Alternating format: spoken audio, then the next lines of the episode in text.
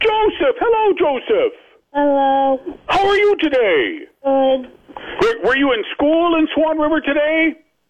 Yeah. No? Yes. Yes, you were. Grade one, right? Mhm. How do you like school? Yeah, I like it. You like it. Good. What's your favorite subject in school? Learning. Like, Okay, nice. Well, Joseph, I'm glad you phoned me today. What would you like for Christmas?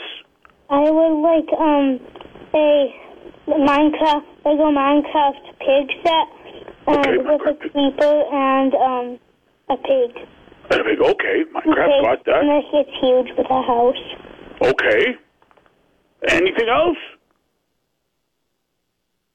Oh, I would also like a um like a little village with a villager and a um skeleton and a with a bow and arrow and Steve Minecraft Steve and two llamas.